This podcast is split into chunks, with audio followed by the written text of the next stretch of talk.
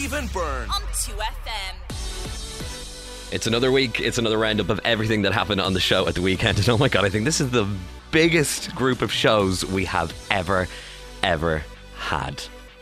On Saturday, we talked to Jamie Lee Curtis all about Halloween Kills, which is out in cinemas right now, taking on the role of Laurie Strode all over again and bringing us all the way up to that finale, which will be happening next year in cinemas with Halloween Ends. As well as that, we talked to Edgar Wright all about his brand new film Last Night in Soho, another horror, but another just absolute and utter masterclass by what I think is one of uh, the most fun directors in Hollywood uh, at the moment.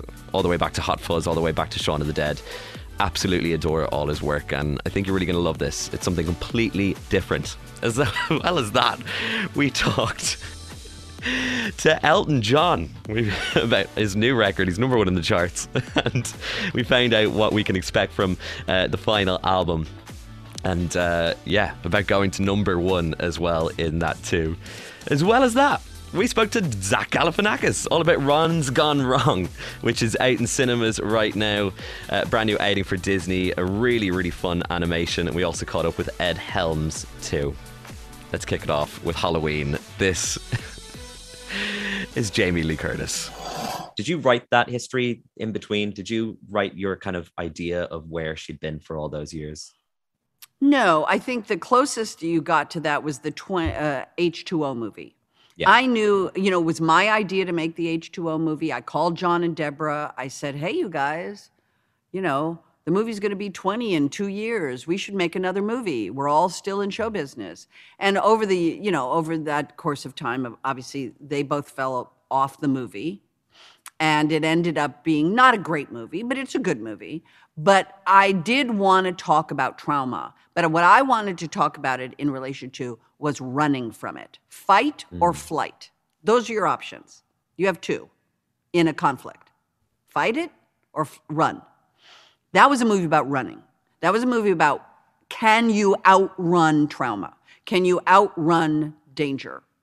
And it was a movie where the truth is, if you run from it, you're never free because you're mm-hmm. always looking over your shoulder. So the end of that movie, she turns around, she faces him and says basically, "You or me, but I'm dead either. I'm kind of dead Yeah. now, and if I die doing it, okay, and if I win, I will be free from you." That's what that movie was about. So that's as much input that I had into the canon of Laurie Strode was that there was a moment where she ran. Now, obviously, this movie, uh, when I read David Gordon Green's script, he had already constructed the world of her being a pinball in a pinball machine, that she banged around the world into men, into institutions. She lost everything. She never connected with anybody. She had a child. They took the child away. She was estranged from the child. Blah, blah, blah, blah, blah, blah, blah, blah, blah, blah. Yeah. Completely. Um, and with this one as well, I just loved the idea of what happens if the town fight back. How does a town deal with trauma like that? And Well, because of course there are concentric circles of trauma and grief and rage, and and not just for Sweet Laurie, but for little Lindsay and Tommy and Sheriff Brackett and Nurse Marion. They also came in contact with him. They also suffered under his malevolence, and so I do think that there is a beautiful expansion of the story through the stories of those other people. and what was it like having the rest of the guys back on set? Well, you know, I'm not in the movie with the rest of everybody except Yes, for Tommy, was one scene. But Yeah. I did get to see all of them on the set, and Mm. there were tears every time. Because the truth is, it was a long time ago, and the Mm-hmm. world has been great and very kind to all of us and has been brutal to all of us. The way the Yeah. world is, the way the universe works. So we've all lost people that we both knew. And each person, there were tears of remembrance, tears of joy and sadness, and we are all survivors. Yeah. We are all still here, able to do this art form that we love. So there was also some great beauty in that. I know that you directed on um, Scream Queens. Is that something you would ever want to do in the world of horror in the on the big screen? Yes, I've I. The truth is, I'm not one of those film nerds. I'm not like, oh, it's got to direct movies. I Yeah. I would like to because I'm good at it, quite frankly. Um, but it also is a job that takes up so much time, and I have a, a lot of other jobs and I have a lot of other focuses. I have written a horror film that I will direct for Blumhouse called Mother Nature, an eco horror Wonderful. film um, that I'm hoping to direct maybe next year. But the truth is, if I end up not directing it, and somebody else directs it, I don't care. I'm not. I'm not. I'm. I'm. I'm not that person. Um, I would like to. I think I will have the opportunity to. We'll see. All right, moving on to the next one. We caught up with Edgar Wright to talk all about the brand new film last night in Soho. It takes place in modern day about uh, in a in a fashion college in London, and it's about a girl who dreams of the 60s but also has this connection to the past through ghosts. She sees her mum, but she can also sense other energies within rooms, which leads her into falling into the 60s within her dreams, which helps her in all the fashion that she wants to create, but also leads to a darker, darker path for the people that she meets, or could you say the spirits that she meets. It is so much fun um, and very scary in many, many parts. Here's Edgar talking all about it. Congratulations on the film. Um, transported us uh, to a completely different world. I absolutely loved it. So uh, thank you. Congratulations. Um, what about the 60s excites you? What was what was it about that era that made you guys want to dive into this and really bring it to the screen and and celebrate it in that way as well? Well, I, I think it's a, a- in a way, it's like the obsession is like also about, you know, passing out the perception and the reality. And, and I guess my obsession started when I was, you know, very young, just from my parents' record collection, which seemed to be exclusively 60s and stopped dead when my older brother was born. And I never remember my parents actually listening to the records. I guess they, by the time I was born, they'd stopped listening to them. So, in in a pre-internet, pre TV in my bedroom age, I would just listen to these records nonstop. And and then also just from trying to sort of work out like the decade from my parents, sometimes very vague stories about it. and it, you know, so and, and then then beyond that, I think, and this is for both of us, then we have like spent a lot of time in Soho, like working and living. Um, and you know the shadows of the past loom large and particularly of the 60s like sort of you know like 60s london um you know is is really sort of like soho was the epicenter of that and so it's something where that kind of is always like such a big part of the cultural footprint Mm. but then the film is sort of about the dangers of romanticizing that is like sort of like you can't have the good without the bad 100% it is that line in it that really stuck with me which is you know someone's died in every single room here and someone's died pretty much on every corner. And it made me think in that way because i've stayed in plenty of hotel in in soho before in the past. So i don't think i'll ever have the experience of staying one ever again. Obviously a, a big chunk of this movie is also set in an irish pub. Why did you choose that location? Because for me that is a place which does have so many ghosts and and and, and so many stories to tell this is where I hand over to my my co-writer Krysty Wilson Cairns. Well, I, I actually worked in the Toucan for about five years, and I lived above a strip club on Dean Street, and I would basically just go between the two, usually quite drunk. But um, no, the Toucan had been such a like huge part of like my London experience, and I, it also feels like you know Jimi Hendrix played his first London gig in the basement there, like like you know in the '60s, like well before it was the Toucan, and it feels like a place that had that history. I'd spent a lot of time downstairs at the Toucan, slowly polishing bottles of of Irish whiskey, and just being like, I wonder who else has been in here, uh, and what horrible things they've seen, because I, I have a very dark brain. Um, so when Edgar told me the story, I thought, oh, I know, I know at least one location. uh, when it comes to it as well, you know, we, we talk about the history of, of of of cinema in in that era and the cast here, and this being, you know, Diana and, and Margaret as well. Um, their their final film in that regard. What was it like working with greats like that? And were they spilling stories from that time and and and the films that they were involved in and what it was like to be to be making movies in that period? Yeah, I think the thing is, is like, uh, you know, with Margaret and Diana, and then also obviously Terence Stamp and Rita Yeah, Terence. as well. Mm. Like, all I mean, it was interesting that in a similar way to the film is like, is like people who are actually there, they obviously have the great stories, but then they're always kind of like tempered with the other part of it, and like yeah. you know like so it was it was interesting hearing about that in their reaction to the script and um and, and you know that kind of happened a sort of a number of times and in ways that were sort of i remember like diana rigg like specifically you know she's not in the cafe de paris scene but i happened to mention that the set we were rehearsing one day and the set was right there and she said oh i went to the cafe de paris on my 18th birthday to see Shirley Bassey's first London gig. I was like, oh wow. I said, well, do you want to see the set? So then I had this like very magical experience of walking through an empty soundstage with Dame Diana Rigg on my arm, showing her the Cafe de Paris set, and she goes, "Oh, this is like wonderful. This looks exactly like it did. Tell your production designer he did an amazing job." And then there's this little dot dot dot, and then she just says, unprompted, says, I remember walking down those stairs and lots of rheumy eyed men looking me up and down and feeling like a piece of meat. And, you know, like she's not necessarily saying that in relation to the script, but she's also Mhm. like summing up the entire movie.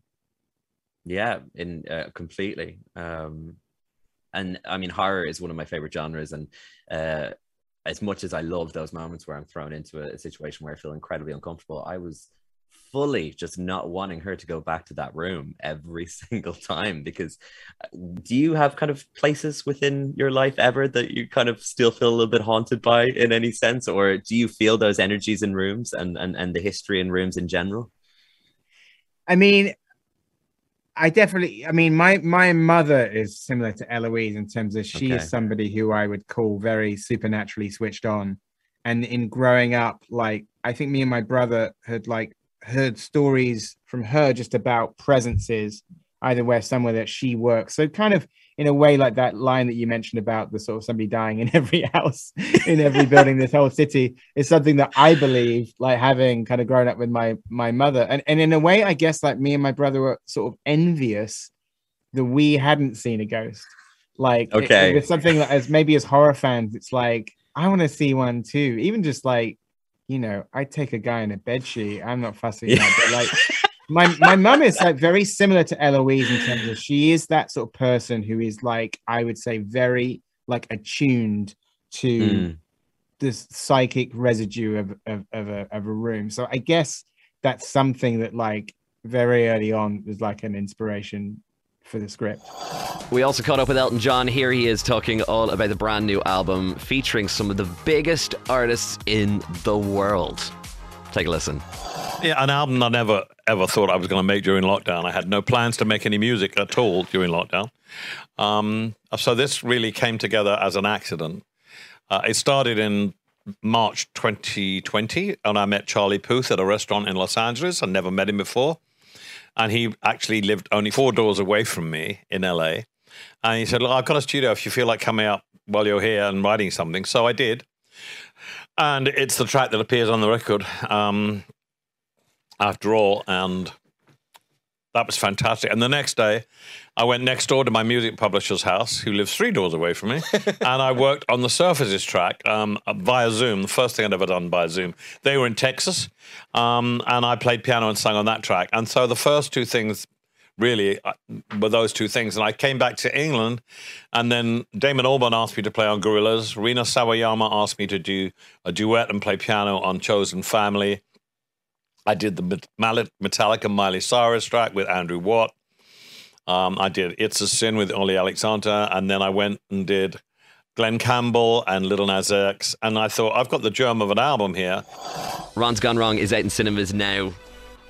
Huge all star cast, including Olivia Colman, Rob Delaney, Justice Smith, Jack Dylan Grazer, Zach Galifianakis, and Ed Helms. We spoke to Zach Galif- Galifianakis and Ed Helms on the show, all about the movie, what you can expect from it. Um, just great fun. It's the story of Barney, an awkward middle schooler, and Ron, his new walking, talking, digitally connected device.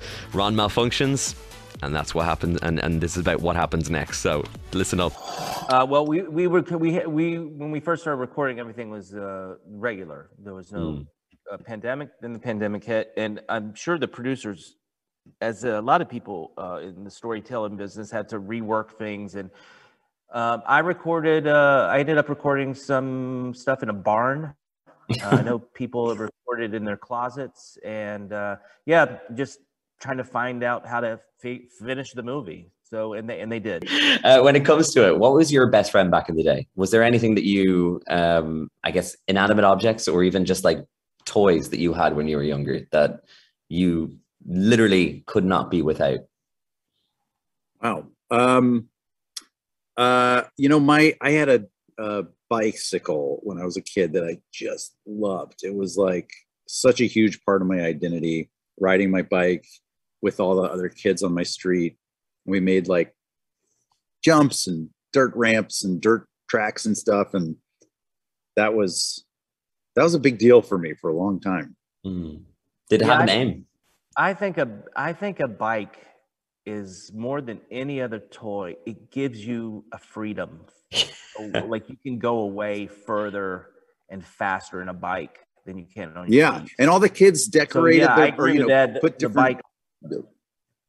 yeah you put you put you make your bike your own with different kinds of whatever stickers or what it, it just was like a big uh a big deal in my neighborhood for sure even though for you guys, I guess, you know, something like this, you work remotely and you're working in different places, um, coming back on a project together, is that still special? Because I'm sure even as much as it has been a while, there's still that hangover from the hangover that people see it as not only part of movie history, but also just part of their day to day. It's a movie that people go back to so much.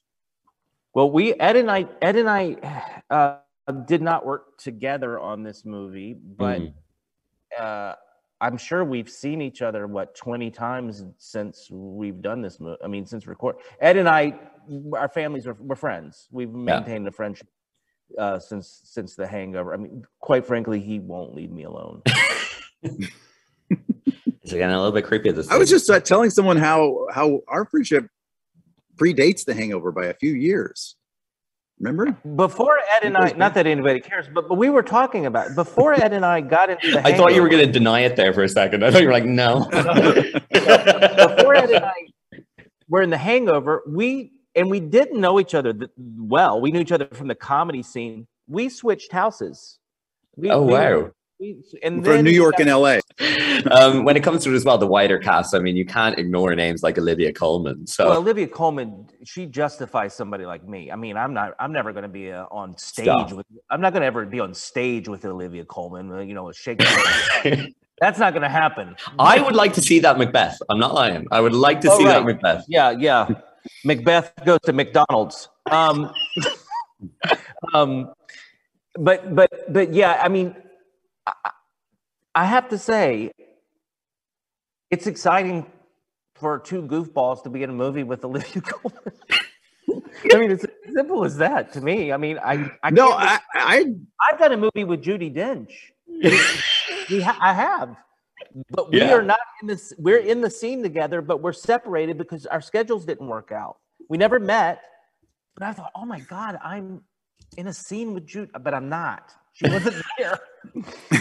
so yeah, You are though, and and she's by the way um, all my scenes are with olivia i didn't get to record with her but hearing seeing it all pieced together at the end and the huge choices that she made with this hilarious character Yeah. uh it does feel really special to be a part of it with her absolutely, and I know exactly what you're talking about, Tulip Fever. So I'm right there. Yeah, oh you. god, you're right. That's right. God, you saw that.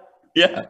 Okay, next subject. that was in judi dench's that was Uh, in judi lads. dench's contract she would refuse to be on on the same set as there's a real- An absolute pleasure, guys. As always, uh, you Thank you. are absolute superstars, and I think people are really going to love this. And I think it's the sort of movie that's going to bring people back into cinemas as, fa- as family. So, thank you so much for having a chat with us. Thank Very much you. appreciated. cheers thank you Stephen Byrne. on 2FM.